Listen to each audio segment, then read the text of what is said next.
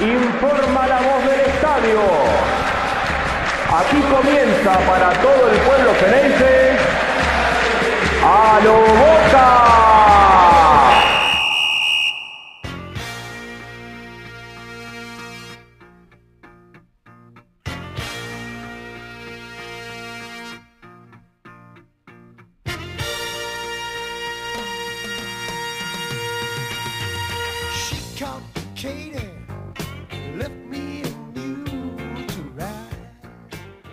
Hola a todos, bienvenidos a un nuevo episodio de A lo Boca.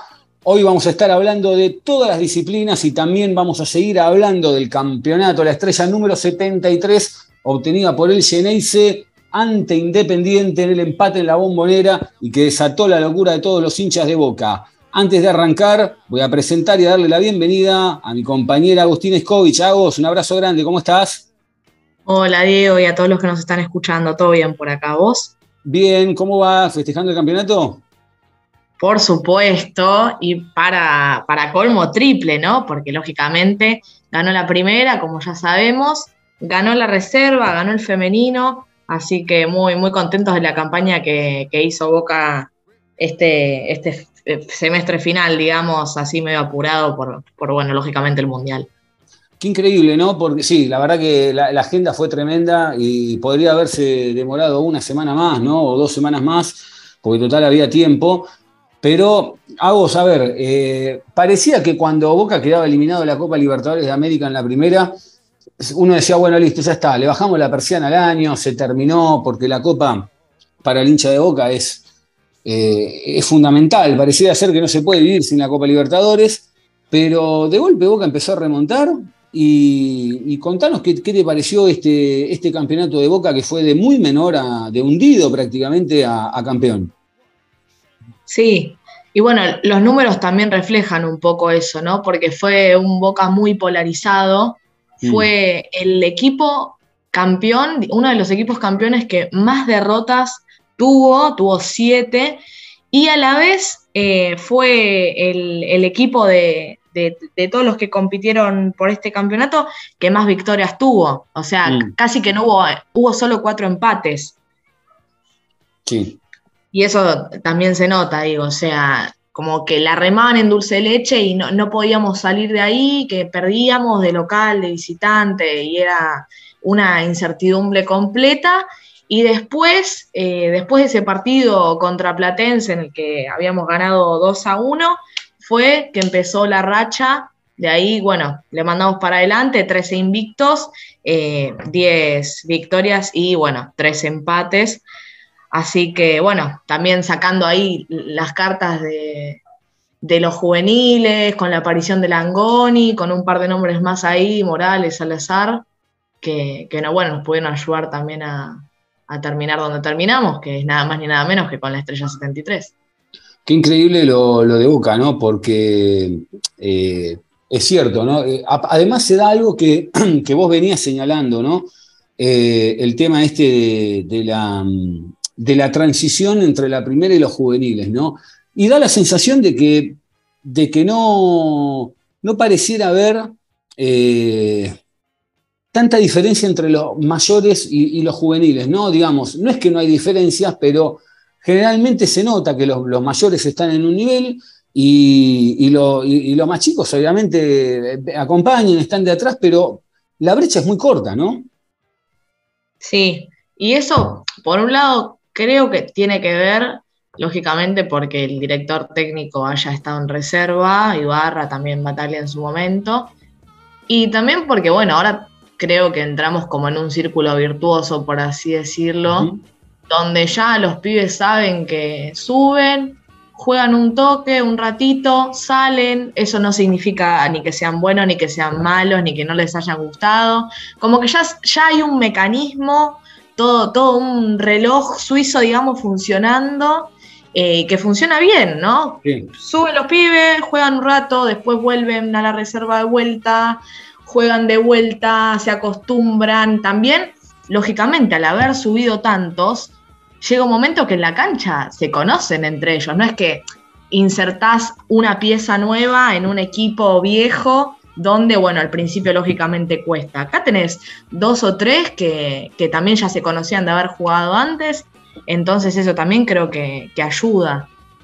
Sí, hay, hay, un, hay un trabajo que, se está reflejando. También, obviamente, está eh, a favor del hecho de que tanto el cuerpo técnico como, como Ibarra lo, los conozca, que, que, también llama la atención, ¿no? Algo que venimos hablando, el tema de, de, que es tan bueno el trabajo, que por puesto hay dos o tres, ¿no? Porque si se te lesiona Villa está Ceballos, si se lesiona Ceballos está Langoni, si, si Langoni está cansado entra Salazar, lo mismo pasa en el puesto del lateral izquierdo, que si no está Fabra está Sande, Genés, eh, el pibe Barco, eh, y empezás a ver que, cada vez con el tiempo eh, los chicos se están instalando y además también, más allá de que hoy la, televisión acompaña, eh, también es como que hay, hay, un vínculo, hay una empatía de la gente con, con los chicos, ¿no? Es como que se conoce tanto la, reserva como la primera. Sí, sí, se le está dando más entidad, por así decirlo. Y por ahí al principio, cuando, cuando recién empezaba esto de, de ver a los pibes por ahí que habían surgido Ceballos, habían traído a Vázquez y demás, que por ahí la gente era, era como más dura, ¿no? Como mm por ahí entró un equipo que en ese momento estaba como medio, que tenía la gente medio descontenta, eh, por ahí cuando habían aparecido los pibes, la gente los reclamaba y decía que los pongan, pero a su vez también la gente decía que, que eran muy chicos y que los iban a quemar, entonces había ahí como medio una contradicción, pero ahora bueno, con todo, todo lo, lo que hubo en el medio, digamos, ya también uno se acostumbró a, a eso y también lo saben llevar. Porque como decías vos, por ejemplo, capaz que hay algún chico que, que, que, tiene su aparición, que puede andar bien, que puede andar regular, que puede andar más o menos, y, capaz que lo vuelven a poner, y no es que lo, lo pusieron 10 minutos y bueno, no, mira, no anduvo, no juega nunca más porque esta es la camiseta de boca. Lo, los van llevando, les tienen la paciencia, hacen que la gente también les tenga esa paciencia, más allá de que la selección de los pibes es buena, porque uno se da cuenta que a veces entra algún chico y capaz que vos decís, che, mira, no anduvo, no tuvo una buena tarde, pero vos te das cuenta que hay cualidades y condiciones que tiene el jugador que, que hacen que, que, lo vas a esperar. Y me parece que ese también es un acierto de cómo, cómo los van cocinando, ¿no? Sí, y bueno, algo que me, me salté, digamos, decir al principio, ¿Mm? y que no es menor, que Boca también salió campeón en la cuarta. Claro. Entonces, ahí ya te das cuenta de el, el laburo que eh, poco a poco como que te das cuenta que, que están usando a Boca de, de semillero, cosas sí. que antes por ahí no se veía tanto, no, no era tan habitual. Eh, siempre fue una cosa que a mí me llamó la atención. Eh, a ver, como uno siempre se pregunta, ¿cómo puede ser que un equipo como, como Boca o River, eh, con, con, toda la cantidad de pibes que juegan al fútbol, no puedan tener un semillero que, que se le caigan los nombres, ¿no? Porque más allá del, del, cuadro que sea hincha un pibe, un pibe quiere ir a jugar a Boca o a River porque sabe la vidriera que es, porque sabe lo importante que es jugar en ese club. River en los 90 lo hizo, porque River durante los 90 y hasta principios del 2000 se cansó de sacar buenos jugadores. Y era raro que en la historia de Boca, en 100 años, Boca te sacaba uno cada tanto.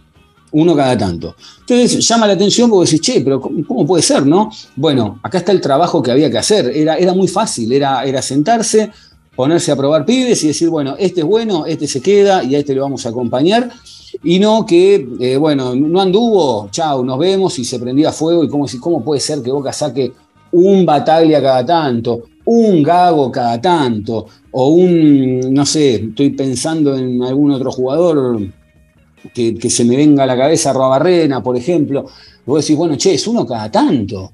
Y bueno, acá se está viendo eh, este gran trabajo que están haciendo desde las inferiores y que puede ser revolucionario para el club. Sí, bueno, desde la gestión que arrancó en 2019, uh -huh. 30 fueron los juveniles que debutaron en la primera. Mm. Un montón. Es un montón. Es un montón. Es Está un bien, montón. sí.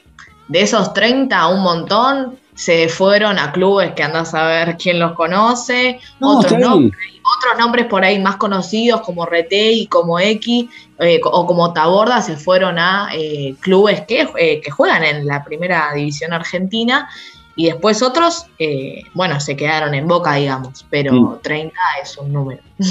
Eh, no, no, totalmente, totalmente de acuerdo. Es- es, y aparte, encima el nivel de los pibes es de 7, 8 puntos para arriba. Inclusive, por ejemplo, el caso de Medina, ¿no? Que uno habla de Medina.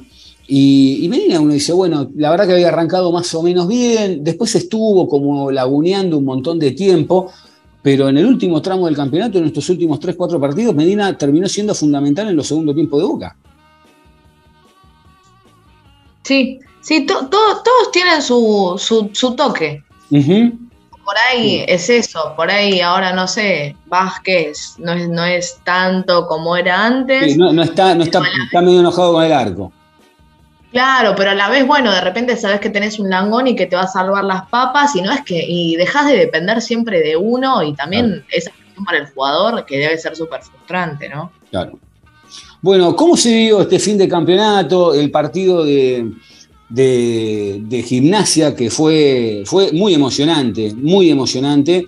Y, y bueno, ni hablar de- del otro día en, en el doble clásico, donde, donde la realidad es que, que Boca se terminó quedando con el título en el final. Sí, sí, un primer tiempo que no, no prometía mucho, estábamos ahí Mm. mirando como bueno. Y acá qué pasa, y de repente en los 15 últimos 20 minutos era todo el tiempo un- una noticia nueva, digamos, que mete gol uno, que la ataja el otro, que no podía ser. Sí. Estabas con, estabas con el partido, lógicamente, ¿no? De Boca Independiente, pero con el teléfono ahí chusmeando el otro porque era, era una cosa de locos, ¿no? No se entendía. Pasó de todo, ¿eh? Pasó y, de y todo ahí com- comprimido ahí al final, como para encima darle más adrenalina. Digo, pues si hubiera pasado al principio, por ahí después al final, viste que los últimos, si los últimos 20 minutos son medio aburridos, es como que estás esperando que termine. Importa, importa a qué juega, tanto se habla, ¿no? De esto de a qué juega Boca, a qué juega Boca. Yo digo, bueno, Boca juega a ganar. Después vemos que importa tanto a qué juega Boca. eh, está bien que los cimientos lo haga desde este lado y después vayamos encontrando el fútbol. ¿Cómo, cómo ves todo esto? Porque parece ser que uno está acostumbrado a que si no es el Barcelona de Guardiola, no vale, ¿no? ¿Cómo, cómo ves vos todo, todo este cambio? Para mí, por, por un lado, importa porque, o sea, sí, salimos campeones, todo bien, pero en, el, en ese camino que uno transita como hincha, la pasa mal por momentos eh, y hasta a veces te desquicia un poco. Muy mal. Te desquicia porque vos decís, dale, che, o sea, muevan, no sé, un toque, hagan algo. Eh, pero la verdad es que a mí, en ese sentido, no. O sea, a ver, sí, que el Racing de Gago era más vistoso, que Huracán tuvo una campaña más sólida y más pareja, que Atlético Tucumán se lo merecía porque. Eso, a, ver, mirá la tabla y ya está. O sea, deja, deja de importar llegado el punto. Lo que importa es el que más puntos suma, el que menos, el que menos diferencia, el que más diferencia de gol tiene, o sea, Mm, el, el resultado, el resultado por sobre el proceso. Seguro. Sí, sí. eh, también eh, el equipo ha demostrado una, una, una gran cualidad que fue el carácter, ¿no? Porque en los partidos que había que ganar, Boca salió y los ganó. Lo hizo en la Copa, en el torneo, del- perdón, en la Copa de la Liga pasada, que en los playoffs ganó, ganó, ganó y en la final ganó y goleó.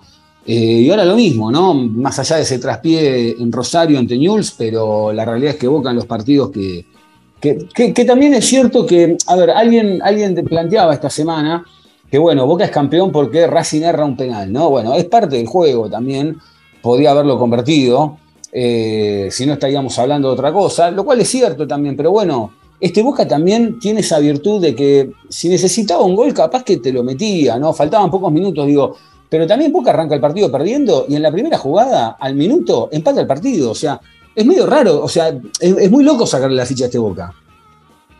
Bueno, yo cuando Independiente nos, nos, nos, eh, mete el penal, eh, estaba con unos amigos y como que nos agarramos la cabeza y yo no quise decir nada, viste, para que no me digan mufa, callate. Pero yo te juro que adentro mío dije, te ahora mete el gol. Ahora Boca, tres toques, no sé qué, gol. Y bueno, dicho y hecho, pasó. Es que Boca te da esa seguridad, claro. En ese sentido te da esa seguridad, claro. Como no te da la seguridad por ahí durante, no sé, la fecha 13 eh, que está ahí, que vos decís, che, loco, ¿qué estamos haciendo? Después sabés que en los partidos importantes se, se- se ponen un chip, yo no sé cómo es, les cambian el desayuno, no entiendo muy bien cómo funciona, pero en los partidos importantes sabés que están. Mentalmente Boca es muy fuerte, es muy duro. Y, es cierto que quizá no tiene un gran fútbol, pero también es jodido. Yo, vengo diciendo esto, ¿no? Que es muy jodido tocarle la espalda a Boca, soplarle la oreja, porque da la sensación de que Boca no juega nada, de que está al, borde caminando en la cornisa todo el tiempo, pero, pero cuesta eh, eh, eh, ganarle o sacarle puntos a Boca. Y, me parece que esa es una virtud también, porque, a ver, uno lo ve de este lado, pero vamos a ver lo de la vereda enfrente, ¿no? Yo digo, bueno, ¿cómo le jugás a Boca? Salís a, salís a apurarlo, salís a presionarlo. Y de hecho, para cuando venga quizá la Copa del año que viene o la otra, no importa, cuando te vean de afuera, por más que lo, cuando lo estén estudiando a Boca, decir, che, a ver qué hace, cómo juega esto. ¿Por qué le decís a tus jugadores? Porque ves que decís, che, mira, este corrió dos metros y la perdió. Aquel tiró mal un pase. Pero de golpe, una ráfaga y mete un- uno o dos goles y se termina el partido. Entonces, es muy complejo estudiar a Boca. Es como que juega el póker, ¿viste? No sabes con qué te sale. Sí, sí, bueno, y, hasta- y a- para, en ese sentido es, le sale bien, digamos. Claro. Y después todos los que se basan en, en la estrategia esa de- del puro análisis y la estadística, ahí no, no podés con Boca, porque no sabés hacer. Todos los partidos te sale con una distinta. Es, es increíble, sí, sí, porque, porque además es verdad, no, no sabés con qué te sale, no, no. Y además también da la sensación que eh, a la hora de repartir esas cartas de jugar al póker, tiene la cara tan dura, tan dura, que de golpe, fíjate que no, Villa estuvo un mes y medio parado y apareció un ratito con, con Jules y apareció un ratito con, con gimnasia y de golpe apareció el otro día con un golazo, con un golazo. Sí, sí, sí. Es. eh, fue, un, fue un gol que yo no lo podía creer, sinceramente. Es un gol que, no, no se puede creer, no, aparte fue un golazo. Che, y mm, también por otro lado, bueno, es cierto que estaba la posibilidad de que Boca quizá no, no salga, no saliera campeón, pero digo, también eh, iba- íbamos a cerrar, en el caso de Boca no salía campeón, no íbamos a cerrar el año pensando o pegándole, mirá, al final, me parece que fue, fue bastante bueno el segundo semestre también, más allá del resultado, del equipo que agarra Ibarra y en la posición en la que estaba, en la que lo deja, ¿no? O, segundo, no importa. Porque Boca no, no iba, nadie daba, nada, nadie iba a dar eh, eh, un un mango por boca, por decirlo de alguna manera, ¿o no? No, no, no. Yo, yo, es eso, a ver, o sea, si Boca no, no ganaba, o sea, o sea, no salía campeón, yo no, no sé hasta qué punto. No, no sé, no sé. No, no sé hasta, hasta, qué, hasta qué punto el, el- el hincha, cómo iba a reaccionar, porque tampoco es que vos me decís, bueno, venías con un- una campaña excelente y, se te cae el sueño en el medio. Eh, yo creo que, perdón, yo creo que más allá del, eh, más allá del, resultado, creo que el año de Boca ha sido bueno, eh, que obviamente sí, desde los resultados, pero que quizá de lo futbolístico faltará, pero bueno, la realidad es que mientras Boca siga pisando fuerte y siga, y siga, y siga ganando, creo que la gente va a estar contenta. La gente va a estar contenta siempre porque es Boca y siempre tenés una alegría. Tenés una alegría asegurada, es la verdad, no nos vamos a hacer ahora los, los de, de ferro, porque bueno, sabés que, que algo, algo te da. algo te lleva. Y todavía quedan dos a la vuelta de la esquina, porque eh, mañana Boca va a estar enfrentando en San Juan a Patronato, que después nos vamos a meter con todas las novedades del equipo. Eh, y después, bueno, queda también el trofeo de campeones, y hay un morbo en el medio de todo esto, ¿no? Hay un morbo porque eh, tiene que definir entre el segundo de, de la Copa de la Liga pasada y el segundo de este torneo, que son Tigre y Racing respectivamente. Racing creo que quedó muy golpeado, muy golpeado, pero bueno, tiene la chance de, de ponerse de pie, de ganarle a Tigre, un Tigre que perdió por cuatro goles contra Arsenal de Sarandí en la última fecha y eso hizo que eh, Huracán ingrese a la Copa Libertadores del próximo año. Pero, pero bueno, vamos a ver qué, qué es lo que pasa, porque el Morbo, digo, si Racing llega a ganarle a Tigre, se encuentra Boca con Racing de nuevo. Y ahí va a ser excelente. O sea, por. A ver. Si. Para, para Boca, creo que los dos partidos van a ser buenos. O sea, por un lado, Tigre, basta de Tigre, ya hasta por las orejas, Tigre. Eh, y por otro lado, si, si, nos toca enfrentarnos con Racing, va a ser un partido muy, muy interesante porque para ellos, o sea, ellos van a tener la necesidad de ganar. Mm. Por, por, bueno, para reivindicarse un toque. Si no, la otra, si no, la otra es cuando salimos a la cancha, nos sacamos la foto con el referee y le decimos, se lo saludamos, ¿viste? ahí tenés la copa, llévatela y chao, ya está. ¿Está mal? Eh, no, por ahí, por ahí un poco sobrado, un poco soberbio, pero para ser felices a nuestros hijos. Sí, está bien. no quiere ver a un hijo feliz. No, está muy bien. Pobre Racing. La verdad que, la verdad que Racing mereció algo más este año, pero bueno. Eh, también los partidos que tuvo que ganar, los importantes, no, no lo ganó. Quedó eliminado en Copa Sudamericana contra un equipo de suplentes en su propia cancha. Quedó, quedó afuera de la Copa anterior con Boca. Eh, quedó eliminado en este campeonato. Eh, y, vuelvo a repetir, los partidos bravos que tuvo que ganar no, no pudo hacer pie. Pero hablando de campeones, también hubo campeón en la, en la reserva, ¿no? En esta reserva de, de, Mariano Ron. Y claro, en la previa de la última fecha de la primera división que nos iba a dar el campeonato, la reserva jugó contra Independiente también y lo volvió 3 a 0 en un partido que se jugó en el Libertadores de América. Y de esta forma eh, le, le dieron también el campeonato a la reserva que eh, tenía una presión un tanto similar a la que tenía la primera, porque tenía que ganar para no depender de Vélez, que estaba enfrentando a Argentinos Juniors. Eso fue, fue, fue, como ahí como que hubo medio, medio un, creo que una sensación parecida de parte de los jugadores, porque estaban obligados a ganar, terminaron con un punto más que, que Vélez, digamos que eran los segundos.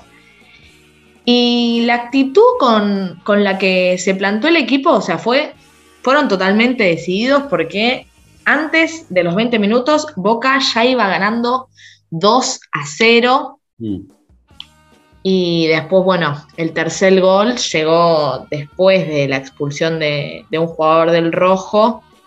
Eh, que, y ese gol lo, lo marcó Lautaro Di Lolo. Así que Boca campeón de la reserva.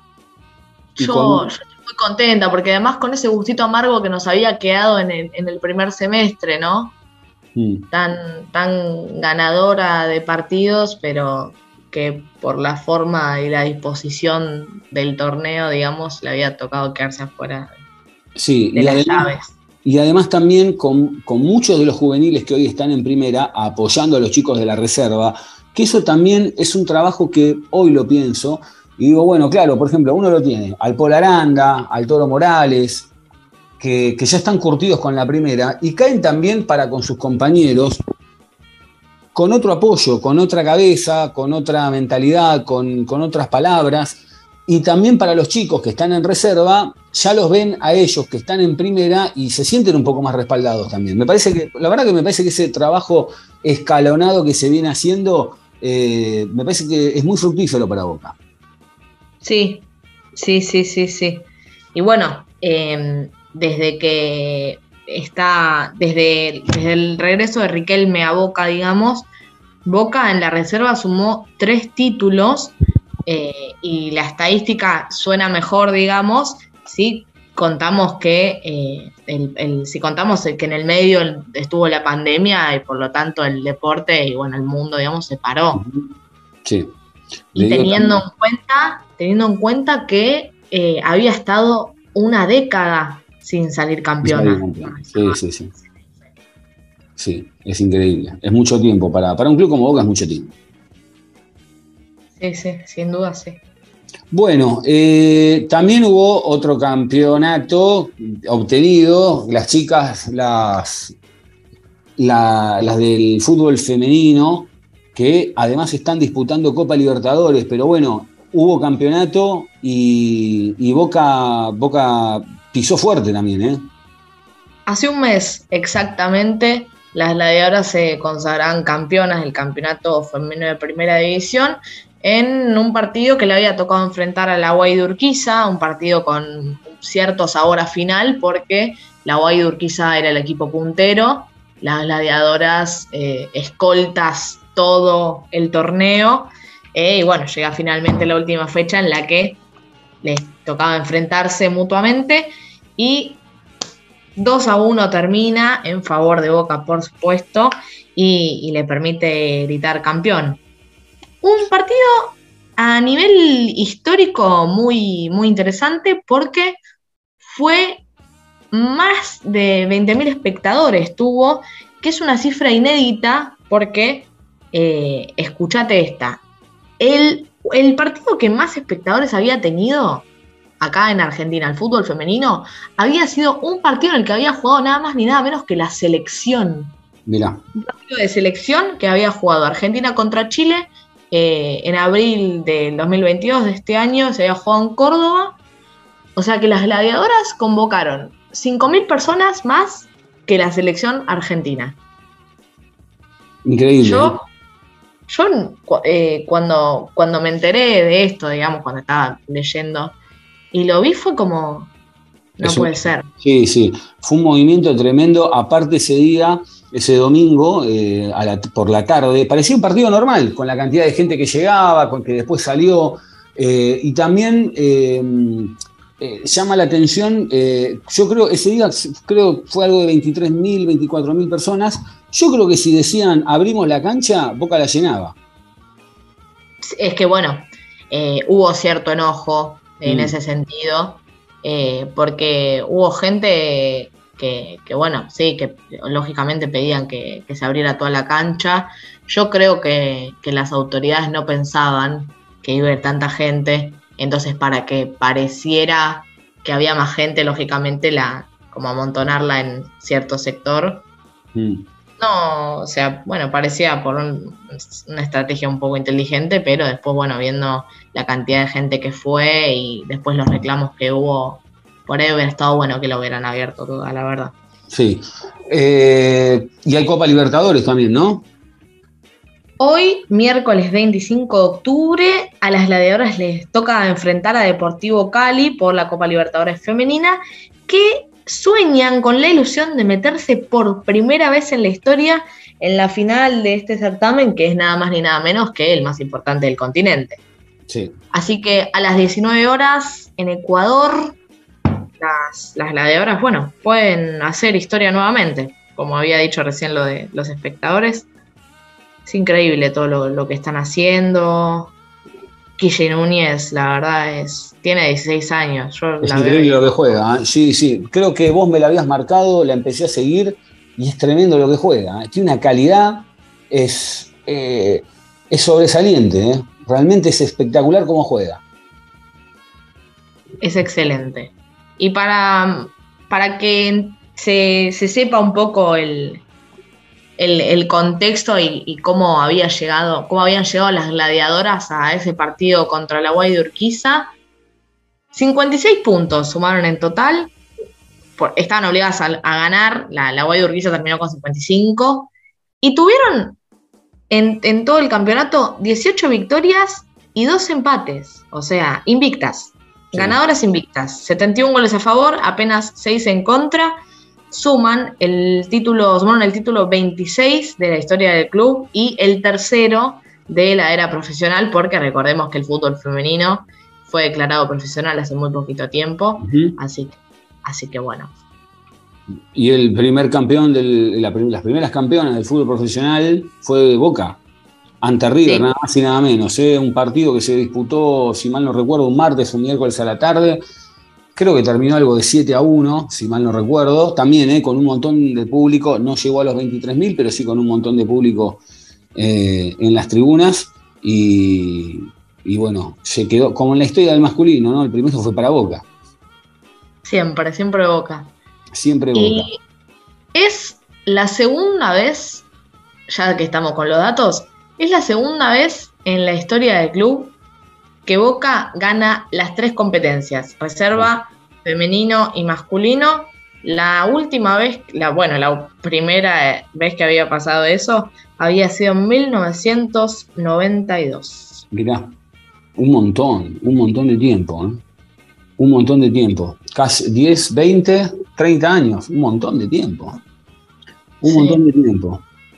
Y esta Eh, vez, Sí, eh, esta vez, digamos, como que encima lo- los tres partidos finales, tanto el de reserva como el de primera, como el, el de femenino, eh, tuvieron como, estaban, estaban muy presionados a ganar, no es que como otras veces que bueno, se, se puede llegar a la, a la última fecha del torneo Mm.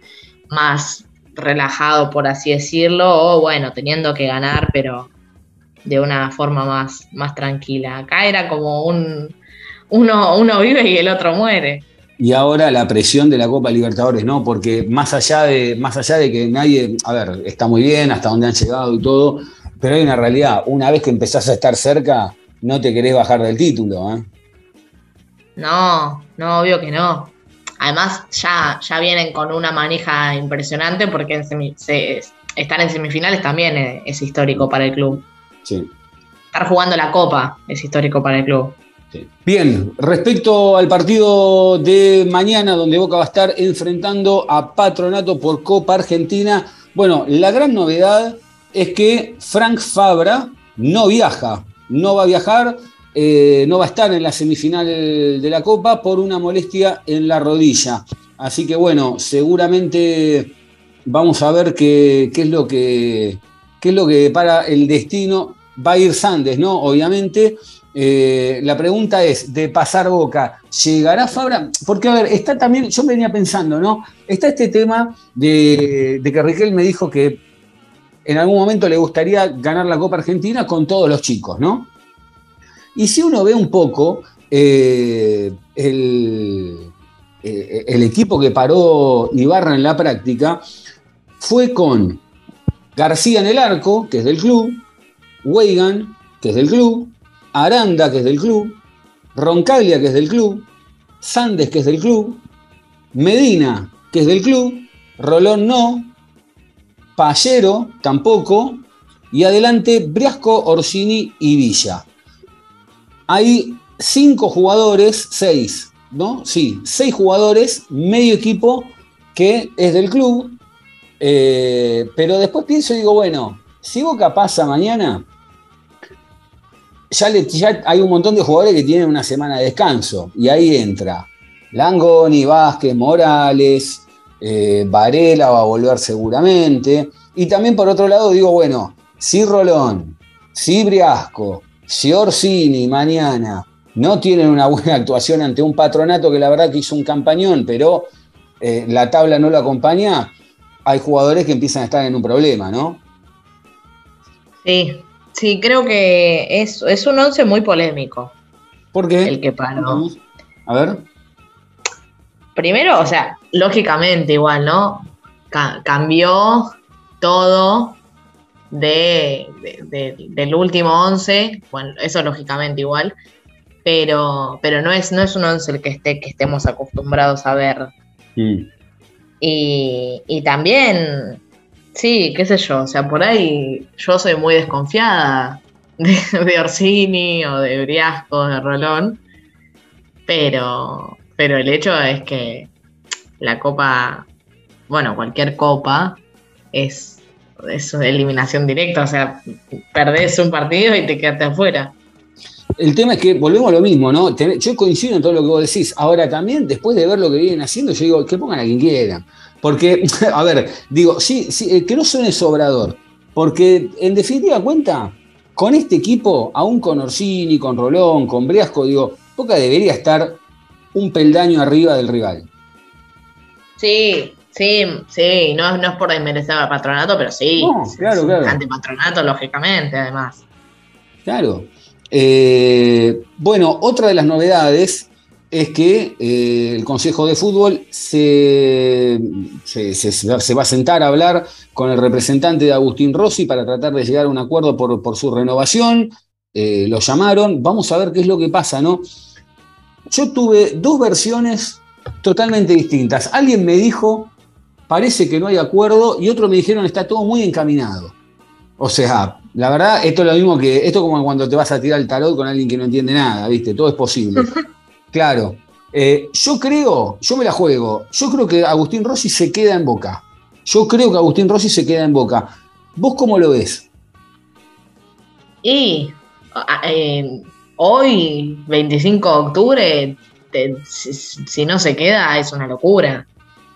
O sea, después de todo lo que pasó, en, un primer, en una primera instancia, cuando, cuando había empezado todo, que no, que no le iban a renovar, que el otro no quería la plata, ahí decía, no, se va, se, se va a ir este.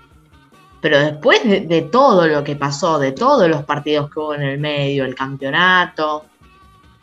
522 minutos sin recibir un gol, ¿eh? 30 vallas invictas, Rossi, ¿eh? un montón. Por eso, o sea, después de, de, todo lo que pasó, de todo lo que jugó, de todo lo que el público le, le dijo, las ovaciones, los aplausos y demás, si se va me, parece una locura. Me parece una locura por parte de él si tomara la decisión de irse. O sea, porque también, ¿no? Uno como que plantea un acuerdo, pero el acuerdo son las dos partes, no es que el Consejo de Fútbol de alguna u otra forma hace lo que quiere. En parte sí, pero el otro 50% depende del jugador siempre. Eh, me pareció una locura por parte de él que se vaya y también del consejo de dejarlo ir. Vamos a ver ahora con el tema de, las reactivaciones, eh, eh, en este nuevo contacto entre las partes, donde se van a continuar comunicando y eh, esperemos, bueno, obviamente que en los próximos días se, organice una reunión. Recordemos que en un principio la, oferta del Consejo fue rechazada por, por Agustín Rossi eh, y se habían dado por terminadas las conversaciones. Inclusive Boca, bueno, incorporó a, Chiquito Romero, que hasta el año que viene no va a estar.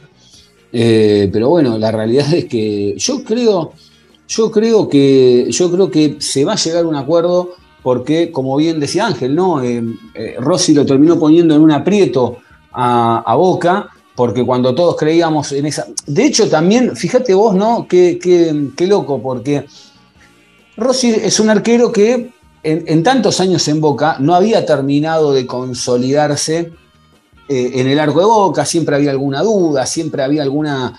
Eh, algún, alguna mirada así de, costado de, parte del hincha.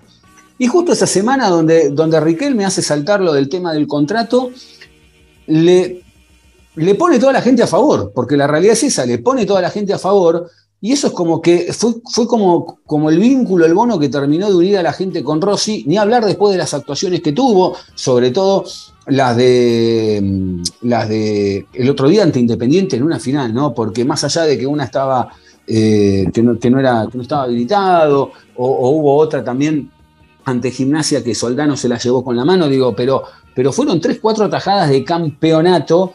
Y, la del otro día de Independiente hubo una en el primer tiempo que se tira al piso eh, en el arco de Brance y la, otra en el segundo tiempo donde lo, rematan a quemarropa y, saca las dos también. Y es como que le faltaba una, gran, una o dos atajadas eh, en ese marco de final para terminar de consolidarlo en el arco más, más grande de la Argentina.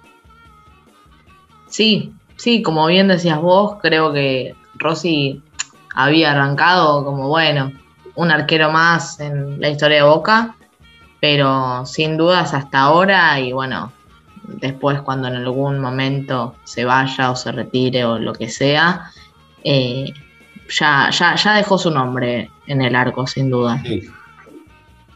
Bueno, Boca está en San Juan, recibimiento impresionante por parte del, hincha, del hincha de Boca.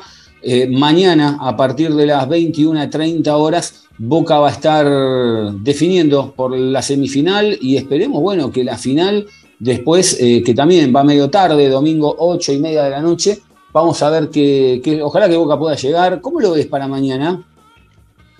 Y yo lo veo bien. como veníamos hablando ahora, Boca, no, no, no hay, no hay que, que pensar mucho, porque si vos te pones a, a pensar y decir, no, bueno, pero la última vez que se paró así, la última vez que jugó tal, estos partidos donde parece que te estás por quedar o, o que, bueno, lógicamente es un partido y adentro o afuera, Mm. eh, no sabes cómo lo termina ganando. Te lo termina llevando, es verdad. Che, la última. eh, Javi García renovó su contrato hasta diciembre de 2024. Un año, perdón, dos años más se va a quedar en Boca. Eh, así que bueno, eh, la verdad que eh, en un punto también es una alegría, ¿no? Porque Javier García, más allá de, los pocos partidos que ha tenido y de que en esos pocos partidos algún que otro gol recibió, obviamente es por la falta de quizá de, minutos en cancha, pero la verdad que es un pibe del club, se lo nota muy contento, se lo nota como cada vez que habla, eh, ha, cambiado algo en Boca que, también es, es, un gran mérito de, esta dirigencia, que es ese sentido de pertenencia, ¿no? Eh, esa cosa de, querer, de querer estar, de darte cuenta que estás en un club muy importante, de quererlo, de ir a disfrutar el día a día. Está bien que a la edad de Javi García la, eh, la vida se ve desde otro lado, porque ya el jugador está en el ocaso de su carrera, le pueden quedar unos cuantos años, digo, pero ya está en el ocaso de su carrera, entonces lo disfruta de otra manera, seguramente eh, eh, eh, son esas ganas de llegar temprano, de querer irte último, de querer disfrutar cada momento con la paz y la tranquilidad que, que tenés a esa edad y, y- y se- y sentirlo, dimensionarlo con conciencia, en el, en el más pleno sentido de la palabra. Así que bueno, Javi García, eh, dos años más en, en la primera de Boca y ojalá que también esté acompañado por Rossi y obviamente vamos a ver qué es lo que pasa el año que viene con, con Chiquito Romero, ¿no? Si, en algún momento va a atajar en Boca. Eso es increíble. Y bueno, pero está bien, ojo, es un gran arquero, ¿eh? Es un gran arquero Chiquito Romero. Esperemos duda. que esté bien, esperemos que esté bien. Esperemos que esté bien. Cuatro finales le quedan a Boca por jugar. Atención, Supercopa Argentina 2020 ante River, que eso eh, vamos a ver que, cuándo se pone. Eh, trofeo de Campeones 2020, que va a ser ante River o Banfield. Eso va a ser en marzo del año que viene, principios de marzo. Antes tendrá que disputar River y Banfield eh, una semifinal para ver quién enfrenta a Boca. Supercopa Argentina 2022 ante eh, el campeón de la Copa Argentina o Racing y trofeo de campeones ante Racing o Tigre, como decíamos hace un rato, con todo el morbo de lo que implica, ¿no? Porque la verdad, eh, lo, mismo, lo mismo por la Supercopa Argentina, que puede ser contra Racing, pero bueno, eh, ojalá que Boca pueda hacer pie fuerte en todo y, y le siga dando títulos a la gente. Sí, cuántas cosas, che. ¿Cuántas cosas? Eh, Hay, que comprar, hay que comprar un, un placar nuevo, eh, porque se caen, se caen. No hay manera de, de cerrar el placar, se caen las copas y esperemos que, que sigamos, que sigamos trayendo más títulos para, para el hincha de boca. Y eso sí, el año que viene vamos a ver de alguna manera. Hay un puntito que tenemos que arreglar entre todos, el tema de, del ingreso a la cancha. Hubo mucha gente que estaba enojada porque estos últimos partidos no pudo ir. Eh, aumenta la cuota de nuevo este mes para, para el socio activo, seguramente para el adherente va a haber un, un, ajuste también, pero bueno, el año que viene esperemos poder, es pasa que bueno, somos tantos que no, no hay manera de, de, de, meter a tanta gente dentro de, de, la bombonera. A vos, ¿algo más que te haya quedado pendiente? No, creo que lo dije todo.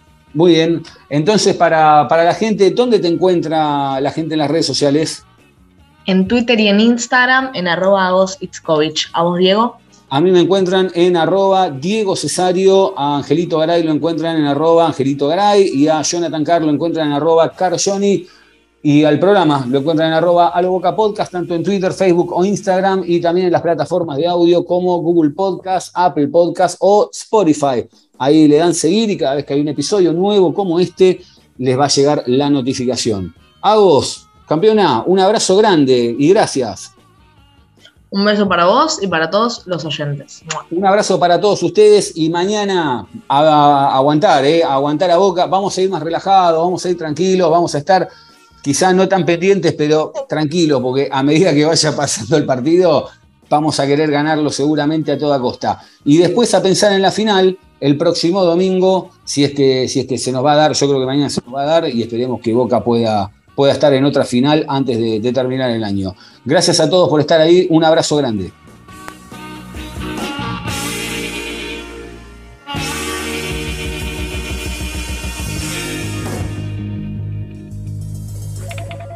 Che, che, para, vení, vení, vení, vení. Ah, ¿qué hace? ¿Cómo anda? Escúchame. No lo puedo creer. Me dijeron que fuiste a hablar con el trompa y le sacaste un aumento así, tum, de una. ¿Me explicas cómo hiciste? Sí, fui ahí. Lo encaré de una, viste, yo ya estaba medio podrido, viste, que me tengan de acá para allá, qué sé yo, como bola sin manija, le dije, loco. Acá la tienen que poner. Ahí me le planté. Más o menos le expliqué cómo son las cosas acá, viste. Con huevo, con, con- con garra, con corazón, loco. A lo boca. Siempre, siempre a lo boca.